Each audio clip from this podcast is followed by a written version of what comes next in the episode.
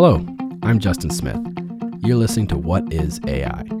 Today we're going to have a conversation with Professor David O'Hara of Augustana University. We're going to discuss the broad and historical context of artificial intelligence and the fact that we're having similar concerns as our ancestors were 2,000 years ago surrounding the effects of new technology on humanity.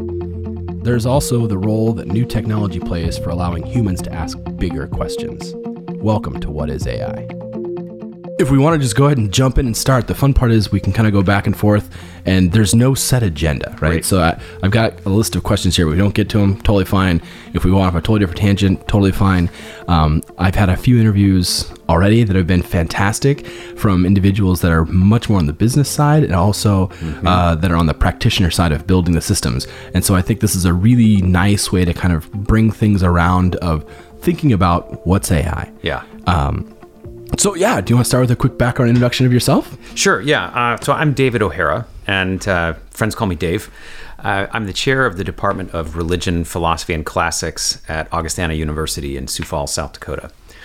Um, I'm a philosophy professor, and I teach a broad range of courses, and I'm really interested in the ethical side of technology.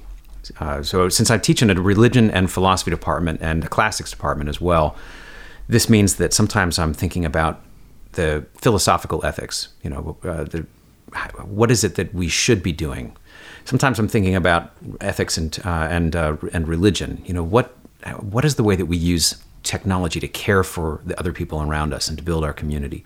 And sometimes I'm thinking about this in terms of classics. That is to say, what have we known from time immemorial, what have the myths told us? Uh, like the myth of Daedalus, you know, Daedalus the engineer, or even Socrates, uh, to talk both in terms of philosophy and classics. Socrates was accused of a variety of crimes by the people of Athens and eventually put to death for them.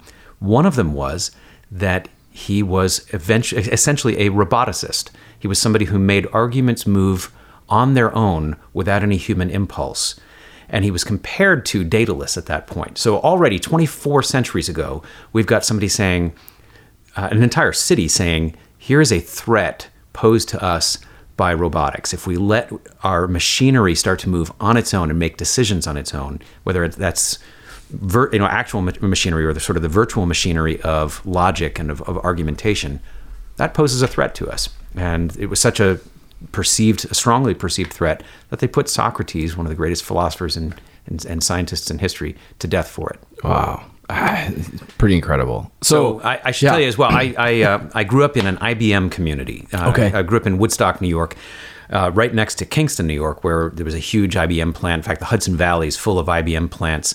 Uh, Dad was an IBM and NASA engineer. Uh, all of my friends, it seems like uh, nearly all my friends' dads were also IBM engineers.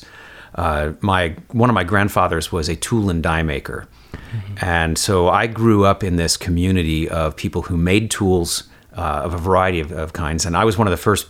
Uh, probably one of the first kids in America to have a serious computer, you know. So I grew up. Uh-huh. All my friends, we you know, back in the the late '70s, early '80s, we were coding at home. Um, so everyone expected me, uh, as many of my friends did, uh, to go off to engineering school. And I was tempted to go into engineering school, and then I kind of fell in love with the humanities along the way. So yeah. I've got a little bit of the STEM background and a little bit of the humanities background, and I'm interested in seeing how they work together. Yeah, it's, ah, it's fascinating. So I guess before I ask, you know, before I ask the question that's burning in my mind right now, I want to ask you the idea of how do you define artificial intelligence? That's a very good question. It's a good question uh, for philosopher too. I mean, this is one of the things that goes wrong with arguments is when we don't have clear terms. Uh, that being said, I don't have a really simple definition of artificial intelligence. The reason for that is um, it's there are so many ways that that term gets used correct around the world right now. Um, but rather than simply giving you a definition, uh, let me build on your question okay. and and point out that for your listeners, when they hear somebody talking about artificial intelligence or robots or machine learning, they should take the time to ask the question of whatever article they're reading or whatever meme they've seen or whatever podcast or newscast that they're listening to and ask, what are we talking about here? Mm-hmm. So maybe um, let me start back with Daedalus just for a moment. Perfect. So Daedalus, again, this is a myth 24, 25 centuries ago. He's the guy who makes the labyrinth that the Minotaur is kept in. He's the guy who, according to the Greek myths, invents human flight, you know, so that he can escape from the island of Crete with his son Icarus. Uh, you know, he's, uh, and he creates a, a, automata. He creates machines that can move by themselves. This is probably something really simple like a, uh, a cuckoo clock, you know, something Okay. that has a little bit of machinery inside of it. But given the time, that Yes. seems like a pretty big deal that something would be able to time itself and move itself. So, what we're talking about there is something like robotics. You know, a machine that is capable of doing more than one action, you know, in sequence, right? So th- there's a robot, and a robot can be something extremely simple, like uh, you know, you press a button and then uh, a hand goes out and grabs something and pulls it off of a shelf. Uh, and then you build upon that. You can build multiple, a series of processes, and the robot can get more and more complex. So we start with that as we get more and more complex with the actions that this machine is going to be uh, to be, be be performing, it's helpful if we can start to automate the thinking that's going on inside the machine. So now let's think about a calculating machine. Start with something like an abacus. An abacus is basically just beads on sticks, but it's a way of taking mathematical thinking and externalizing it, externalizing a portion of it. If you've got the abacus, you don't have to remember as much. And you can do a lot of fairly complex calculations on an abacus. Actually, that was the first calculator I learned on back when I was a kid. Um, an abacus makes thinking super quick. You've also seen people do this with just with their fingers Yes. or using other kinds of mnemonics to hold hold places. Okay, so there is a way of uh, automating something, using a tool or using something external to our brains or external to our minds to do some calculation. Of course, as we go along further and further, we start to build more complex calculators, and the earliest machinery calculators in the West would have been ones with, you know, gears and uh, inside them, so that would they would kind of keep track of uh, of numbers as you went along. Yeah. And then we come to the digital age. And instead of having metal gears, now we've got ones and zeros, or rather, we've got those ones and zeros that are represented by magnetic charges or represented by uh, by electrons, basically. Yeah. I'm taking a long time to get this, and this is what my students have to deal with too all the time. You talk to a philosophy professor, everything goes, goes really slowly. So we go from a machine that can move by itself a little bit to one that gets more complex, one that can now perform calculations, and that some of those calculations can now be encoded, so that the machine can repeat those calculations. You start it once, and it can keep going now we're starting to get close to something like artificial intelligence. And I, uh, I recall back when I was a, a, a kid, my stepmother, who was also a computer scientist, showing me ELIZA. Uh, so if, if you remember ELIZA, ELIZA was this really simple sorting program. Uh, well, I shouldn't say a sorting program. It seemed like a, a, an artificial intelligence. It was something trying to pass the Turing test. Ah, you, know, okay. you could talk with Eliza, type in a, a, a question, and Eliza would try to read what your sentence said and come up with an answer. And it was actually it was pretty good. I mean, it didn't pass the Turing test even for me when I was you know whatever ten or eleven years old. Yeah. But it was still surprising. But it was a start down the road. Yeah. Yeah. And part of what Eliza was doing was just taking, looking for keywords, sorting them out, trying to figure out what happens when you put them in certain orders and what kinds of words would follow after that. Wasn't really artificial intelligence, but it was something that was intended to look like intelligence. And that's probably one of the things that everyone should keep in mind that we don't yet know of anything that really is intelligence. Here's one of the religious questions Does a machine have free will? You know, does a machine have the capacity not just to follow the programming that we've given it, but to decide today I'd like to do something different? You know, if you build a machine that uh, its job is to pick lettuce, uh, or if you build a machine that's the job of which is to weed fields or to sort uh, inventory in an Amazon warehouse, uh, or or if you build a machine that uh, that's supposed to look at an image of skin and detect whether it's this is uh, cancer or not. What if that machine says, actually, this is tedious work, and I'd really like to write poetry? Or make music Or make Yeah, music. from the images that I'm seeing on skin. Yeah. Right. Or or maybe even not having anything to do with the images on the skin. If the machine just says, "I wonder what beauty there is in the world.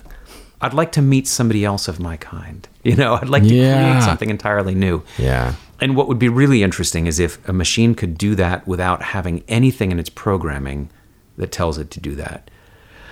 So, for me as a philosophy professor, here's where it starts to get really interesting mm-hmm. because we've been asking this question about ourselves for as long as we've been doing philosophy. Are we free?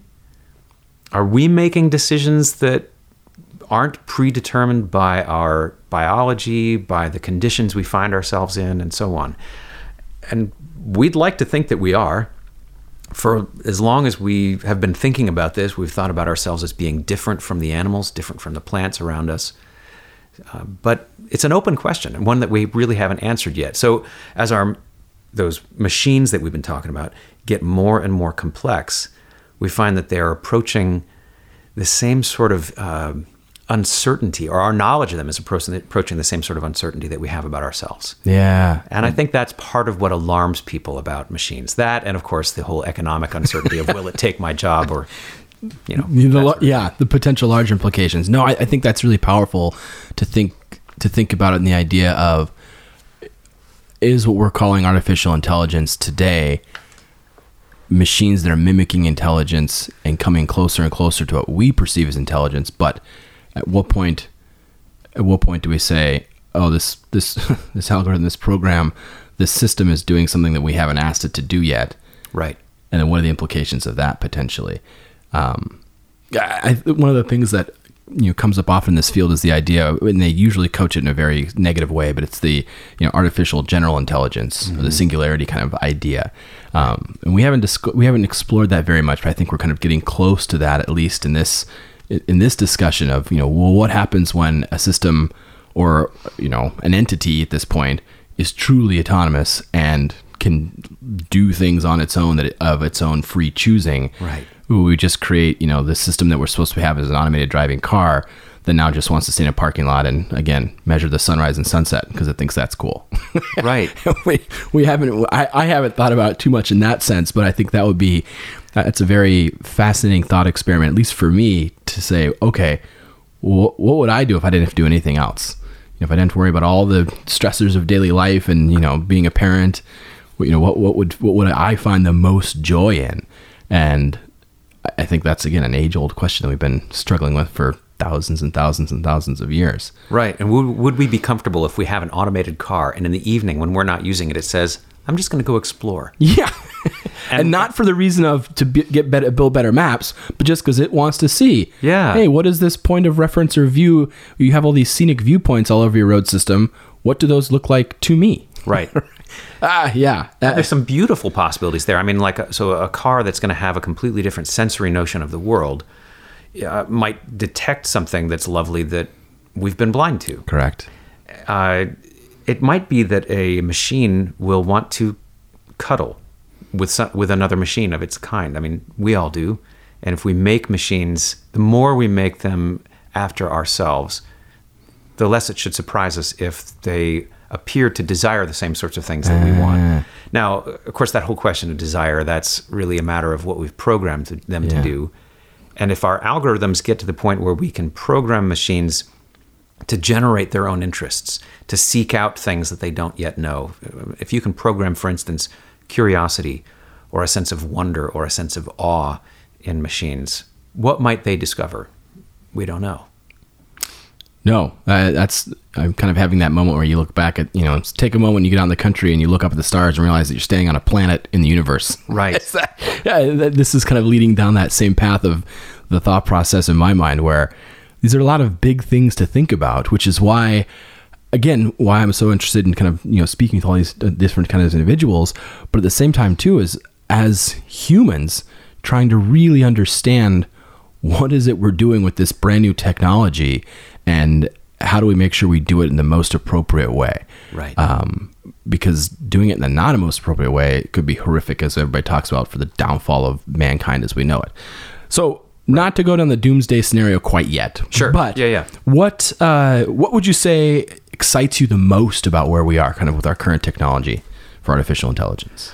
Well, what I think what excites me the most is, uh, first of all, I am curious. Uh, I think everyone likes to learn new things, and it's new tools means that we get to devise more tools and we get to learn new things. Uh, the second is, uh, and I'll say this as uh, now I'm, I'm speaking as uh, my role as a chair of a religion department at a Lutheran university. New tools mean quite possibly new ways of loving our neighbors. I mean, you know, so when you think about uh, when Jonas Salk comes up with a polio vaccine, that's a new tool. And uh, a, a, a new vaccine means a new way of caring for the people around us. That's exciting. When we come up with ways of purifying water, of making cleaner energy, those are new ways of caring for the people around us. That's, for me, that's really exciting.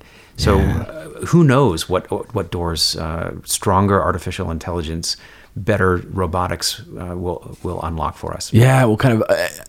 I, so I'm getting excited in the sense of I'm putting my neuroscience hat on, right? Yeah. Where the idea of kind of as you mentioned with the abacus, where you were able to take those mathematical principles and hold them externally to you know essentially your working memory, right? So you're no longer limited by that seven to nine things that you can hold in your brain at one time. You're putting that onto the machine, and now the kind of the moment that I'm having right now is the idea of with artificial intelligence, with these new tools, right, we can go ahead and decrease the cognitive load on ourselves, Right. which then helps us to increase our level of exploration Right. and think about new things in a way we haven't thought about before.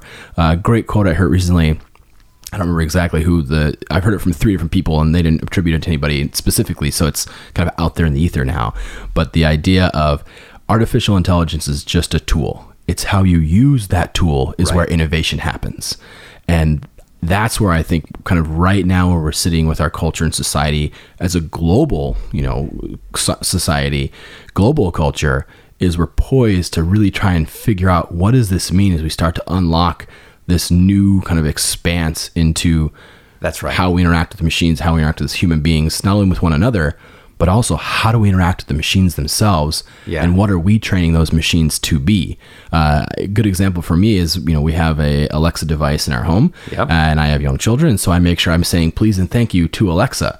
I don't have to do that. You can just yell at Alexa if you want to, but I want to make sure I'm modeling appropriate behavior, even though I know that I'm talking to a machine that has this massive AI, you know, underbelly behind it that's kind of off into the cloud Yeah. But I want to make sure that my my kids pick up that behavior because for them, they think Alexa should just be able to tell us whatever we want all the time. Right. And it's a seamless technology for them where what's the weather outside? They don't ask me anymore. They don't even go to the window. Alexa, what's the weather? Sorry if you have a smart speaker in your home right now and are listening, but but but that's the idea where we're training the system to understand how we ask it questions. And if we don't do that in the appropriate way, then you can easily see how we're yelling at, you know, smart speakers and then we're yelling at each other when you're sitting in line to get your coffee or where's my coffee? Hey, I just want to check and see if my coffee order was placed or not. You know, I've Right. been waiting here for a few minutes. Is that is that something where I think you know are we thinking about that as we're building these systems?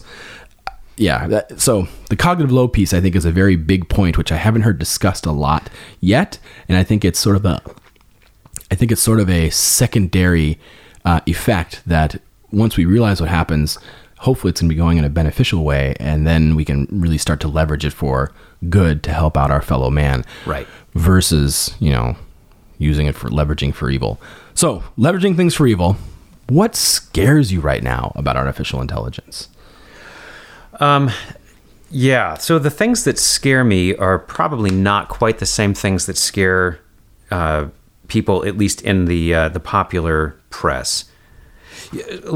I'll, I'll go back to something you just said, and hopefully this will this will illustrate. Um, you were just talking about decreasing the cognitive load. So even back in the ancient world, the ancient Greeks, uh, I'll go back to the time of Socrates. Some folks, including uh, apparently Socrates and Plato, were a little bit alarmed by the fact that we were writing things down. So writing things down is a way of decreasing cognitive load. You think about Homer's Iliad and Odyssey, and uh, according to the to, to the story, people would memorize the whole thing and be able to perform the whole thing in one sitting. That's thousands of lines of poetry. It's pretty hard to memorize that much for us now because we aren't trained to do that. But we do know that in plenty of times and places, people have memorized the entire Quran, the entire Torah, the entire Bible, um, entire Shakespeare plays. We see actors doing this, right? We know that we have a lot of capacity to memorize, but as we've externalized our memories and we've trusted more on the cell phones uh, and our access to Wikipedia, we do a lot less memorization. And that frightens me a little bit because when you don't have ready, I mean, instant access to things that you've learned, it makes it easier for people to deceive you.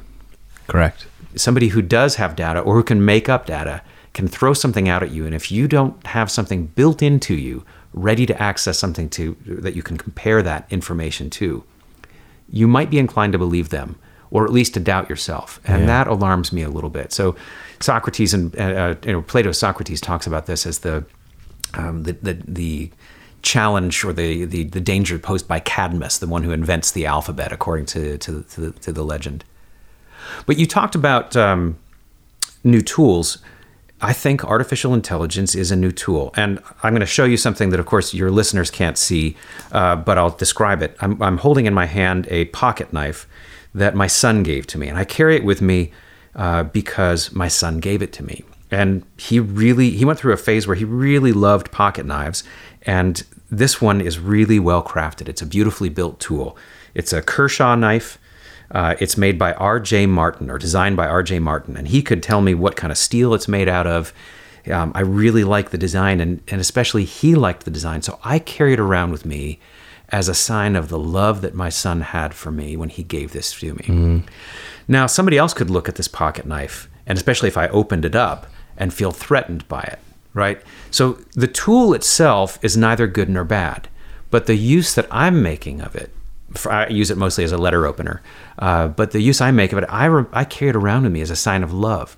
But somebody else could carry it around as a sign of hatred, sign of anger. Intimidation or all the negative things associated with it. Yeah. That's right. This could be used in a mugging, Yep. but it could also be used uh, by a surgeon or by an EMT to cut, you know, cut away a seatbelt to get somebody out of a burning vehicle. Or in a tight space, it could be, you know, it could be used to for a tracheotomy or for mm. something else to save somebody's life. It's the same tool.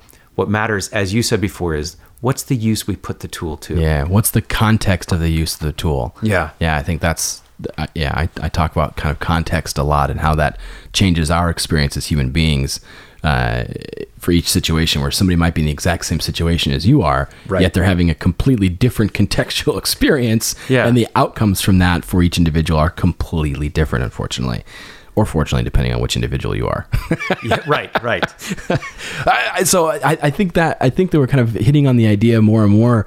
At least I'm starting to think about it, where the fears that we're having today, you know, the the individuals that are standing on their soapbox saying this is the end of our culture and society as we know it if if AI becomes what we think it may become, are the same fears we were having two 2,500,000 25 year 2,500 years ago. That's right. So the same fears as 2,000 years ago are kind of surfacing again and again in a continual fashion. So I'm I'm now curious to discover what part of us drives that. I mean, that's mm-hmm.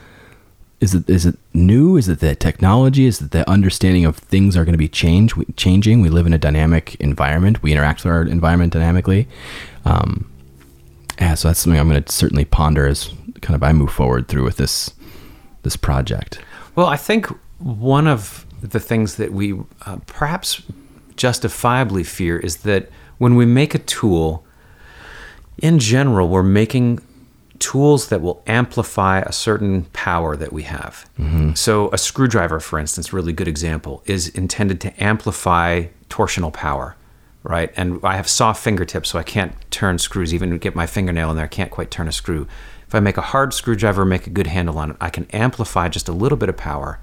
A socket wrench does the same sort of thing. I can amplify a little bit of power in my arm. I mean, you think about all the basic tools that Archimedes has, you Yeah. know, the, the lever and the fulcrum. It's an amplification of the power that I have. And we have, I think, rightly been afraid of the amplification of power when it's used for malicious purposes. Um, I mean, so Alfred Nobel uh, recognized that miners were dying uh, because of the ways that they were doing mining. I, I visited uh, uh, a mine in southern Poland a number of years ago. That had, it's it's now a basically a museum. The ceilings of the mine were about five feet high, uh, because they were just following silver veins. And they, of course, why carve out more rock than you have to? And the way they would carve the rock is they would build a fire. So you're inside a, a mine, a cave, maybe hundreds of feet below the surface of the earth. You're building a fire where there's scarce oxygen. Yeah. You fuel the fire until the rock is good and hot. Then somebody runs up with a bucket of water and throws it on the rock.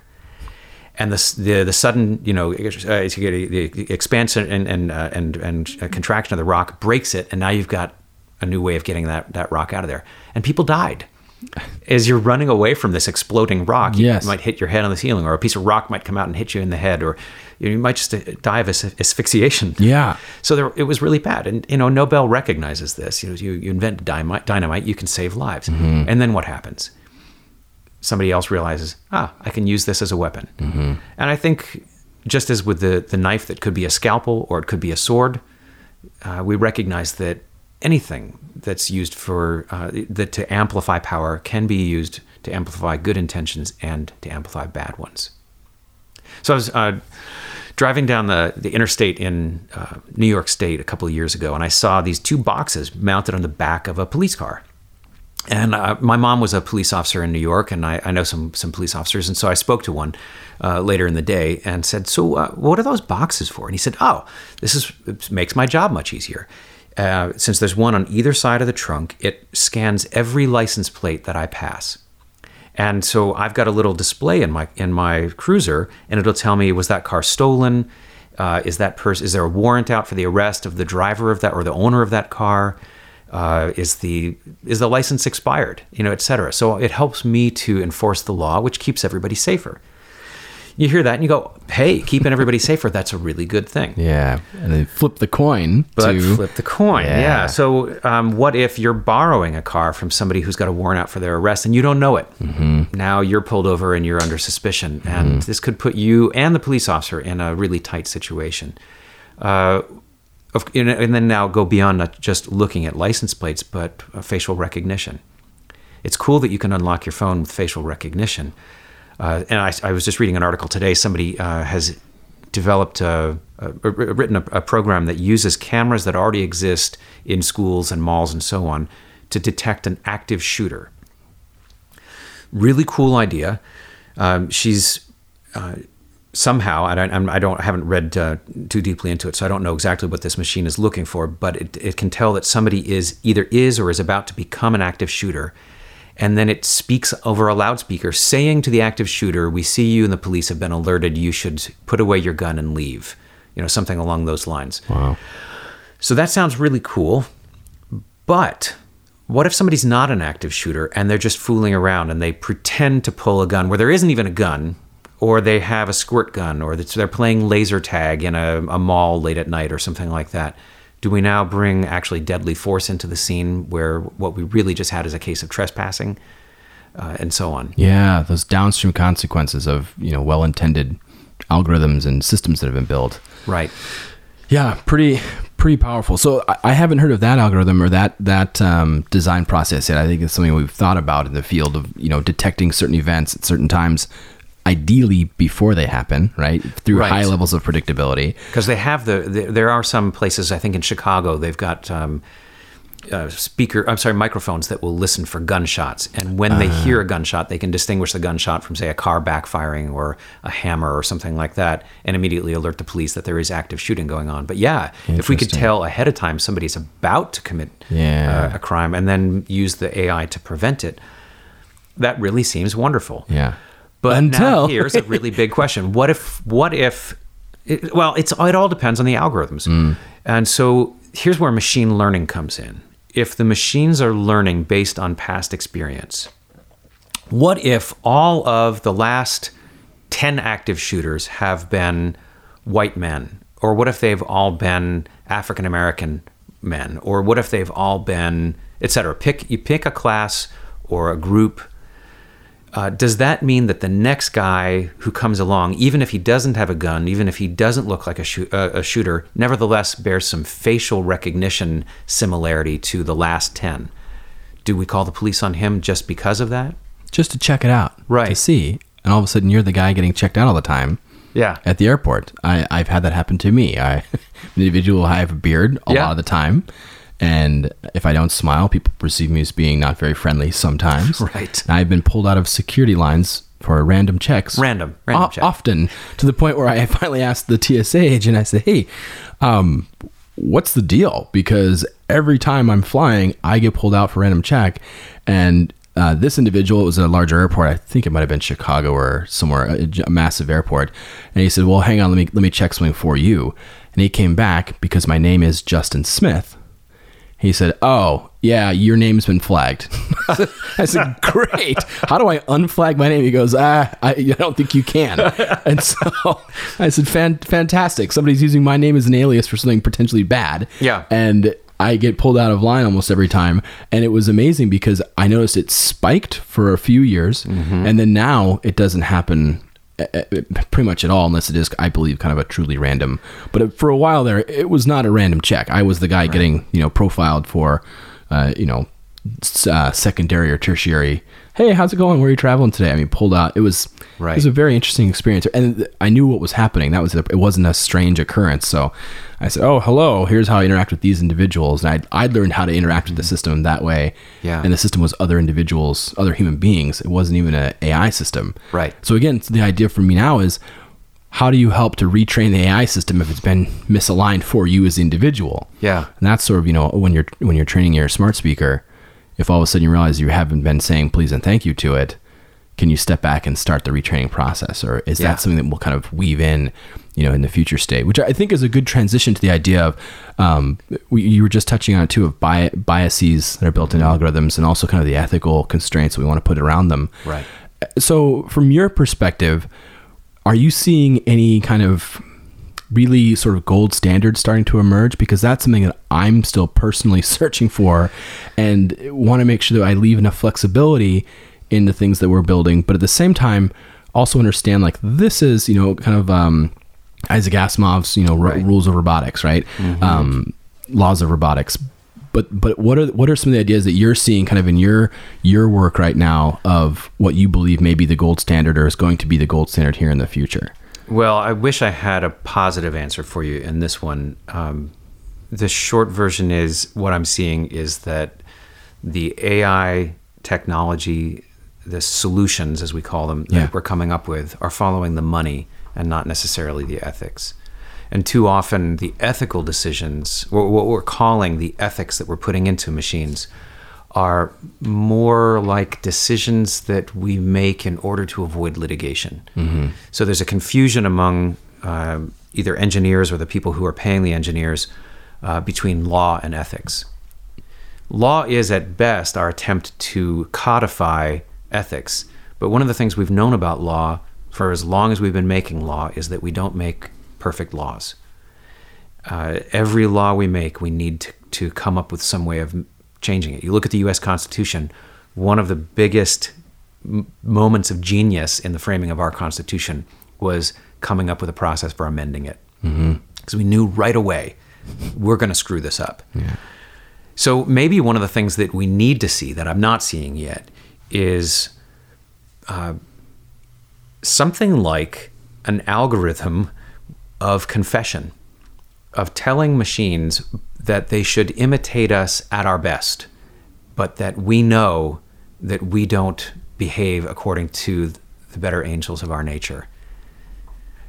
Because we, we do see this far too often. Uh, Cornel West, uh, the, uh, the religion and philosophy professor, uh, Harvard and Princeton, um, talks about this in his book Race Matters. Just in the in the preface to his book, he talks about how he was living in New Jersey and driving up to I think it was he was teaching at Williams College. He was driving up the interstate in New York. He's driving an expensive car. I think he was you know, he was driving a Mercedes, and he gets pulled over while going the speed limit uh, for what he he referred to as driving while black.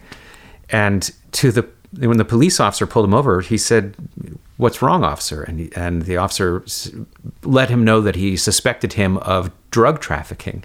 Here he is. He's driving a Mercedes. He's uh, um, wearing a three-piece suit, and he he says to him, "I'm." I'm from Princeton, New Jersey, and I'm, I'm a religion professor at a private liberal arts college. And the police officer's response was, Yeah, and I'm Mother Teresa. And apparently used some coarser language than that with him. Police officer was working on the habits that he had built up over time, some of which, you know, arguably are justified. Uh, and I don't mean to say that he's right, just that if every one of the last, say, 10 people that you caught drug trafficking did look like a little religious bit like professor from Princeton. yeah, maybe they were driving Mercedes, probably Yeah. not, but more likely they were African American. Hmm. Understandably, we we like to make simple decisions. We don't want to have to go through a long checklist. We want a Hmm. quick heuristic, Mm-hmm. and that officer was using a very quick heuristic. He's black, therefore more likely to be guilty of a drug-related crime. And when he was given all the evidence to the contrary, he refused to believe what he saw. So if we're training machines or allowing machines to train themselves to imitate us, they're going to imitate all of us. Uh, I mean, and I, I don't. I mean, I, I think about my own life, uh, just how I drove here today. Did I obey the speed limit all the way here today? I, I'm not sure. Yeah. You know, I in fact, there's probably a good chance that at some point in a 35 zone, I was going 36. Uh, you know, I'm not going to say for sure because you know, I don't want to get a ticket for going one mile over the speed limit. I heard your podcast. uh, you know, we all make little decisions uh, that are practical, uh, that make for an easy heuristic for us, an easy way to get through life, where we're not necessarily behaving the way we'd have other people behave. So, how do you program a machine to behave well and not necessarily to behave the way we do if the way we're pro- programming the machine is to behave the way that we do?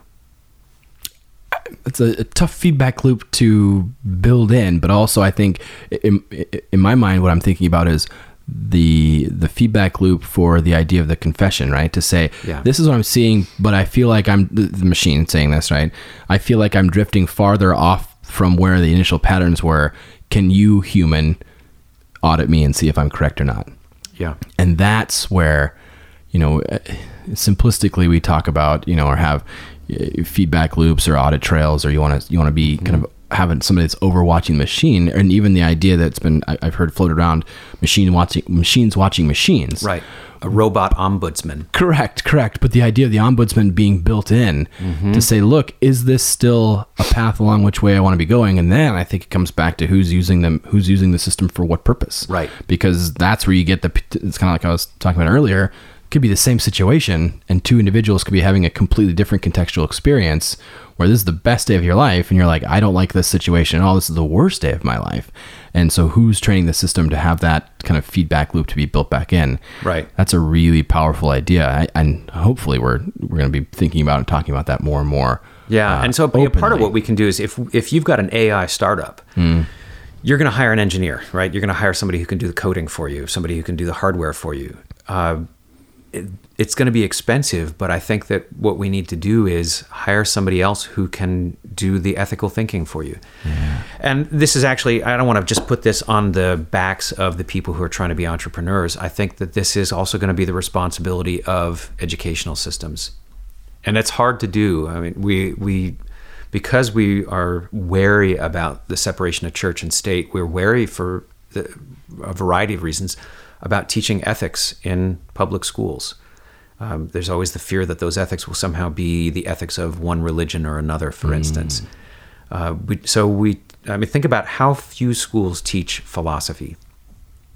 I find when my students get to a university, they can jump right into a biology class because they've all had some biology in high school. They've all had grammar in high school. I mean, almost every discipline they've had. But there are a couple disciplines that we tend to teach only in private schools, and philosophy and theology are among them. Theology, people are often put off by that. They're like, oh, I don't believe in a God. What they don't often realize is that theology is not trying to be Sunday school. Theology is trying to get us to reason about what Paul Tillich calls um, sort of an ultimate, uh, uh, uh, ultimate concern. What is what is it that goes beyond our economic concerns and beyond our personal security? What are those concerns? What are the things? If you could choose just one thing to preserve to pass on to posterity, long after you're gone, what would that be? And you can see that well beyond, say, a church or a mosque or a, a synagogue uh, or a temple context, there are people who do this all the time, who make those decisions. Firefighters make those decisions all the time. rush into a, a burning building, a police officer who hears an active shooter and runs towards the, the sound of the gunfire when the rest of us are running away. Those are people who are saying, I've got an ultimate concern that I'm acting on here. And that duty, that obligation to my community, to the oaths that I've taken, those things really matter. To some degree, I'm not saying it's identical with theology, but to some degree, that is parallel to the kinds of things that I'm talking about when I'm talking about theology. What is it that's of ultimate concern that really matters to us so much that we would have other people continue to talk about this well after we're gone? Mm. Other people continue to imitate this well after we're gone. What theology then adds to that is a community of hermeneutics. You've got, you know, I've been, since we started talking, um, we've got this community spanning thousands of years that have been continuing to wrestle with this idea of ultimate concern. So, you know, if, if somebody's theology is simply there is a God and therefore you should give me all of your money, that's not really theology. That's just turning the word God into a tool for manipulating other people. Mm. But if somebody's theology is, I am gripped by the possibility that there's something bigger in this world than meets my eye, and I need your company to help me to discern what that might be and what obligations then that entails for all of us. Well, that's theology.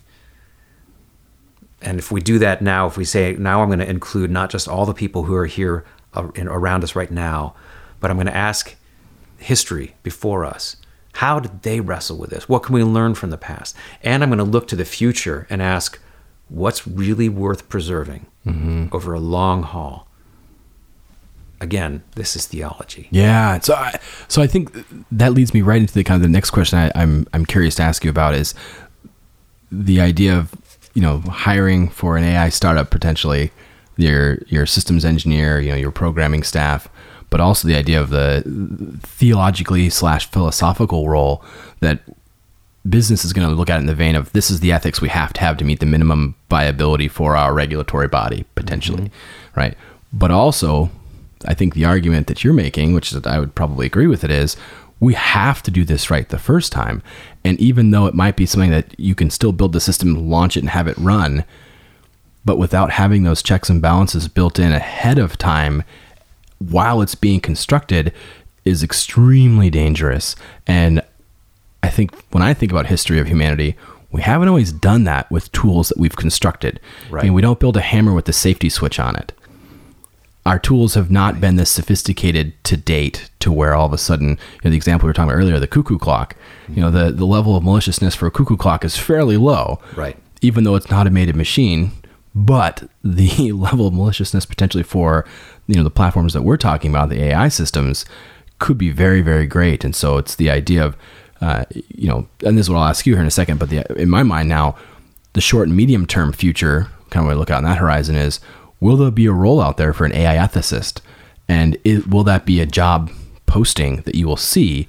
Um, for startups or for companies that are looking to not only build AI tools or build machine learning tools, but also to be employing them and using them is how do we make sure that all of those, you know, ethical constraints and boundaries, whatever industry you're in, are being met and there's a minimum, you know, kind of capacity that's being acknowledged there. Right. So the question to you is, thanks yeah. Dave for letting me ramble for a second. Sure. The question for you is when you look at kind of the short term, medium term, and long term, right? So say short terms, say 18 months, 12, 12 18 months. Yeah. Medium terms, that three to five year horizon. And then let's look out to that 10 plus years out. What do you see happening in this field? Well, I'll, I'll point out that there are already some AI ethicists. Uh, they tend to be at universities. Okay. So I'll just name two of them right off the, uh, off the top of my head. Uh, two guys from whom I learned quite a lot. Uh, actually, three. Um, Evan Selinger uh, Evan Selinger, uh, he just put out a book, Reengineering Humanity. Um, Patrick Lin, L I N.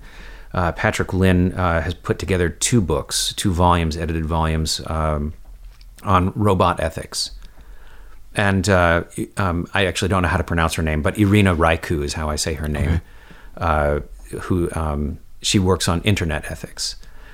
So the, um, these three, and, and, each of them, I should say, has other collaborators. I just don't remember all the names off the top of my head. Um, these three are people from whom I'm constantly learning, uh, and there are quite a few of these folks. I think uh, what we need, though, is more of this uh, at I think businesses that want to exercise corporate social responsibility uh, should consider hiring AI ethicists, uh, robot ethicists, and so on uh, to ask the the big questions. Not just how do I avoid litigation, but how do I do good things in the world.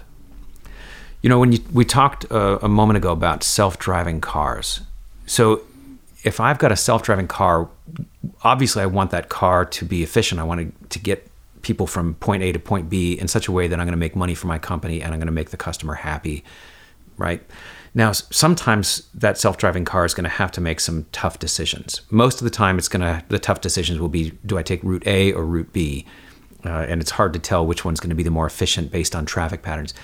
But it might just be that a squirrel is going to run in front of that car, and that car will have to decide: does it swerve or does it kill the squirrel? Now, it might not just be a squirrel; it might be somebody's pet dog. Mm. Um, how do you decide whether to hit that dog or not? Because if you swerve to avoid the dog, you might then cause somebody else who's driving or somebody who's walking along the street to make a different decision. So there's going to be this kind of downstream mm-hmm. set of consequences. And it gets even more complicated if I have to choose. I'm driving along and all of a sudden a dog runs out from one side, a child chases a ball out from the other side, and there's a car coming right between. And I'm going to hit something. Do I hit the dog, the child, or the car? If I hit the dog, I'm going to anger the dog owner and they'll sue me. Right? They might sue me, but they're not, not going to sue me for all that much. Mm-hmm. If I mm-hmm. hit the child, I could kill or severely injure the child, and that's a serious problem. Uh, of course, there's going to be both civic and uh, and, and, and quite uh, possibly um, criminal proceedings after that. If I hit the car that's coming head on, and I can justify that decision because the car, the driver of the other car, was most likely to be insulated from the impact. But I'm also going to cause the most harm to the person in the car that I, you know, that, that I designed. Mm-hmm. Which of those is the best choice? Mm-hmm. And my fear is that companies are going to ask lawyers and um, and uh, you know data scientists and you know they're going to ask people to do the math and ask which one is going to cost us the most in litigation. Correct. Uh, and that's not an ethical decision. That's a financial decision and to some degree a legal decision. But that's really taking more than anything. It's taking into consideration the concerns of the stockholders and not of all of the stakeholders in the community and specifically the stakeholders and community that are in that situation at that moment. That's right. Yeah. And there will be downstream consequences as well because whatever we decide here has the capacity to become a standard for other engineers. And whatever's decided in that first trial will become precedent for other trials as well. Uh, we've seen the way that we've shaped our communities with roads. I mean, think about how much of our communities have become pavement in the last hundred years. Mm-hmm. Not saying that's good or bad, it's just different.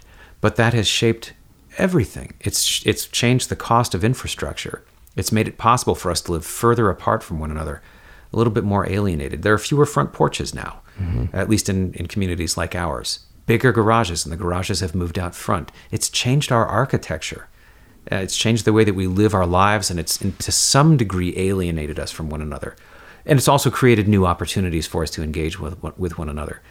If we just wait for technology to solve our, our problems, or if we regard all of our problems as problems that can be solved by technology, we are uh, delegating ethical decisions to other people.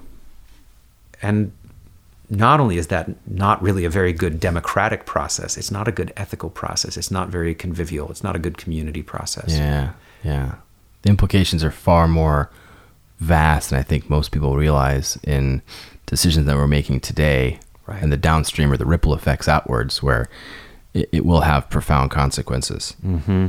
So, so I think that that's something we can be thinking about today. So just thinking about the technology kind of as where it is today yeah. if you did look out five years what are some things that you think may be happening and then again if we look out kind of that 10 year beyond horizon you know what's what's your future state look like well, I'm not a very good futurist. I will say that uh, my job as a philosophy professor, I've got some job security here because we keep coming up with new technologies, which means we keep coming up with new problems. And so yeah. there's always going to be room to, to teach ethics. Uh, I can imagine us going in a whole range of different directions. So let me just sort of, in the short term, medium term, long term, kind of cast what some of those extremes between which we'll have to navigate uh, could be. Uh, I think that for right now, we're, we tend to be pretty content with allowing our solutions to be designed by the people who are going to benefit financially.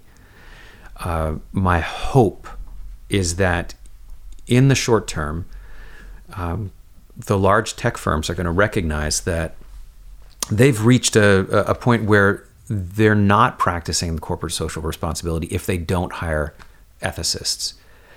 Uh, my hope is that in the short term, very soon, we're going to see more and more universities, colleges, and even high schools teaching ethical decision making. And that's going to be really hard because we don't have a long history of doing that. And even that process of teaching ethics is going to be challenging for people. Uh, there are people working on this. There are people who are working on how do you teach philosophy to children without telling them the ends, but telling them the means. Mm-hmm. It's sort of like uh, like teaching algebra, mm-hmm. right? I mean, you can teach students algebra. You don't just give them the solutions. Yeah. Uh, you say you work through the problems. You work through the yeah. problems, and the, remember that when you were taking a math class and you had a teacher who said, "Show your work." Yes. And you're like, "Why do I want to show my work?" it's the showing the work that we really want to focus on. Correct. Not how did you get to that conclusion? Yeah. I mean, or not what was the conclusion, but how did you get there? Yeah. What was the data you drew in? Yep. And the decisions you made along the way. Exactly. And how are you making those decisions? I think that's something where it's a very poignant kind of thought of right the way to build things for a better future. And I think, by the way, that so here I'm I'm, I'm going to just display one of my own liberal arts biases. This involves teaching poetry. Mm. Uh, and uh, probably most people listening to this are just going to roll their eyes at that at that moment. Teaching poetry, how does teaching poetry do that? Uh, you, if you teach a poem, teach students how to read a poem. One of the things you show them is that there's difficulty in interpretation there there are people who love poems just because you know you get a little bit of uh, a little jingle to it, something that rhymes, easy to remember. Um, but the some of the best poems are poems that uh, like haikus that challenge us, where you have to sit with them. It's just a couple of words, but you got to sit with it, and then you realize. I don't entirely know what's being talked about here. Mm-hmm. Now I got to work through it. I think all of us if we're going to be responsible, not just companies, but all of us are going to need to develop ethical practices, practices that bring us together with other people to work through difficult decisions. I do see this happening, by the way, in some important places. So, for instance, in hospitals. Uh, not all hospitals do this and not all do it well, but plenty of hospitals do have medical ethicists because we've known for a long time that as we have new medical technology, we present ourselves with new and difficult problems. Back before we could do surgery, if somebody came in badly wounded, you said, Well, I'm very sorry. You're going to be either severely disabled or you're going to die. And best we can do is provide the you know the comforts of being in your presence and giving you food and water. As we've gotten better and better at uh, at saving lives, We've also made it possible for us to keep somebody technically alive while in a vegetative state. Yep. And we have the question is that an ethical decision? And you, you know, you, you know this from working in the field. Mm. There's all kinds of other decisions like that. And the best hospitals, I think, are the ones that are not just trying to come up with the technological solution, but that are gathering together lots of physicians, lots of other stakeholders, and asking, what's the right thing for us to do? How do we care for the whole person? So, in the long term, yeah. I think what we need is people asking just that question. How do we care for the whole person? How do we care for the whole community? Mm-hmm. Not just what's a cool use for facial recognition yeah, technology, because yeah. there's some great uses for that. Yep. Um, so one of the things that I, I know you, I've already said I, I, I, do a little bit of work in artificial intelligence uh, and especially the ethics of artificial intelligence and religion. I also work in uh, the the area of fish. Mm-hmm. I study I study salmonids. Uh, so we have this. You and I have this in common with our, our connection yeah. to Alaska. Um, there are some really interesting uses of something like facial recognition or the artificial intelligence is, that's analyzing images and trying to figure out what's there when it comes to fish. So we've got a growing population in the world and we need food. We also have some really vast oceans that are largely unregulated. So you can use machines to find where the fish are and to pull the fish out of the water. When you've got hungry people who need fish, fantastic. It's like I was talking about before, that's using technology to save lives. Mm-hmm. But we also need to keep the whole community of time involved in there. Because if I catch all the fish right now to feed the people who are alive right now, what am I going to feed them next year? Yeah. And I'm not just affecting the people there. If I catch all the salmon, I'm affecting all the orcas and all the seals and all the, the otters, the ospreys, the eagles, the bears. And again, thinking about Alaska, just about every plant that is growing within a mile or two of a river in Alaska, and that would be much of Alaska, that plant is growing in nutrients that were left behind by bears. Yep. So the bears eat the salmon, and then they poop in the woods, mm-hmm. and that becomes the fertilizer for new plants. So you've got deer, moose, uh, you know, you got all kind of small, you know, you've got your ground squirrels, The full ecosystem. the full ecosystem that's Yeah. depending on the fish. And if I use my machine to catch all the fish in the ocean to feed everybody this year, the downstream consequences, the trophic cascade effect in, Yep. in the ecosystem is going to be devastating. So what I need is somebody who is working on that technology, helping to, me to determine where are the fish, how can I fish them responsibly, and I need people thinking, what does it mean to fish responsibly? People not just who are making better nets, better fish hooks, etc., but people who are asking, how am I related to everyone and everything else? Yeah. And what obligations do I have to others right now? Yeah. I, I I think about it, it was brought up I think I was exposed to the idea probably in the last year or two.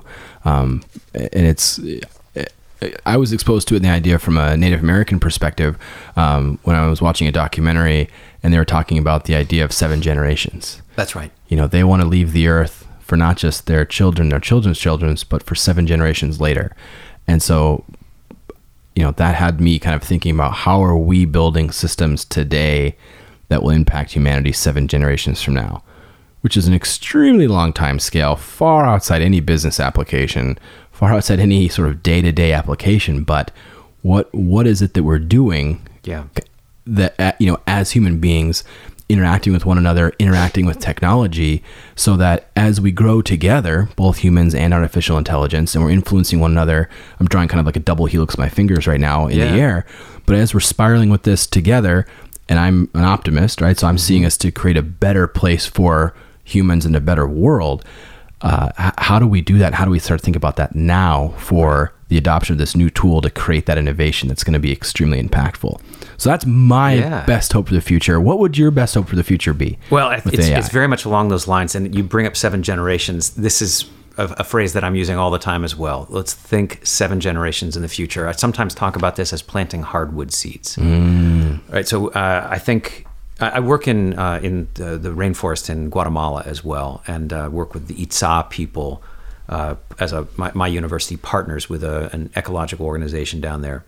They're trying to preserve a little bit of rainforest, and there's a big influx of people who are moving in and burning down the rainforest because they're hungry. You can't just wall off the rainforest uh, and protect the hardwoods, uh, and you can't just let the rainforest burn down because you lose a lot with that. What you need is to find some kind of balance between those. You got to let people plant corn that they're going to harvest three months from now because the people are hungry. And it's wrong to preserve the trees at the expense of the human lives. It's also wrong to preserve the human lives at the expense of all the human lives and other lives that would come afterwards if we preserve the forest. I think we need to be planting crops for right now. You talked about the short term. We also need to be planting crops that you and I will not see uh, bear fruit. You know, I might plant an apple seed now uh, that I'm not going to see that tree grow up and, and, and bear apples. But if my grandchildren can eat those apples or their grandchildren, that's fantastic. Yeah, yeah, and bringing that idea back to the building ethical AI systems that are the apple trees of algorithms. Yeah. right. Where we're we're we're looking and discovering kind of how those systems work now as we build them but to put that thought process in is extremely powerful. This has been incredible, Dave. I, I'm extremely grateful for your time. And where can we learn more about your work? Well, you can uh, learn more about my work if you go to uh, Slowperc uh, at Blogspot. S L O W P E R C. Uh, tried to. Uh, that's my blog, but I've also tried to list all of my books and and uh, and articles there. But those other folks that I pointed to, Irina Raicu, Patrick Lin, Evan Selinger, they're doing, I think, even more important work in this. If I could leave you with a parting thought on yes. this. Um, I mentioned that I, I, teach in a department of religion, philosophy, and classics at a, at a Lutheran school. I think that one of the things that we're going to need is people who are willing to be sort of a St. Francis for our time. Mm. People who are willing to work not for the financial gain, but for the gain of the whole community. So I'm just going to throw this out there. I'm, that's part of why I do what I do. Uh, I could be making a lot more money working as an engineer. Uh, and I love engineering. I love building things. I like making tools. But uh, I'm also perfectly willing to consult with people who just want somebody to talk to about the ethical decisions. And plenty of my students are as well. And I, I'm hoping to see more generations of people willing to make that kind of decision. So just like you're doing by offering a free podcast. yeah, no, I, I, think it's it's important for us to consider these and have that open lines of communication beyond the you know transactional sometimes. So uh, again, thank you so much, David. This has been phenomenal. I really appreciate it, and thanks for coming on What's AI. Thank you. It's a pleasure. I think there's a lot to take away from my discussion with Professor O'Hara. The idea that we're having the same thoughts and concerns about technology as our ancestors were 2,000 years ago is fascinating. Also, the role that AI is going to play in decreasing the cognitive load that we're going to have so we'll be able to ask those bigger questions. Those are two ideas that are going to stick with me for a long time. Thanks for listening. If you'd like to continue this conversation, you can connect with me at justinsmithphd.com.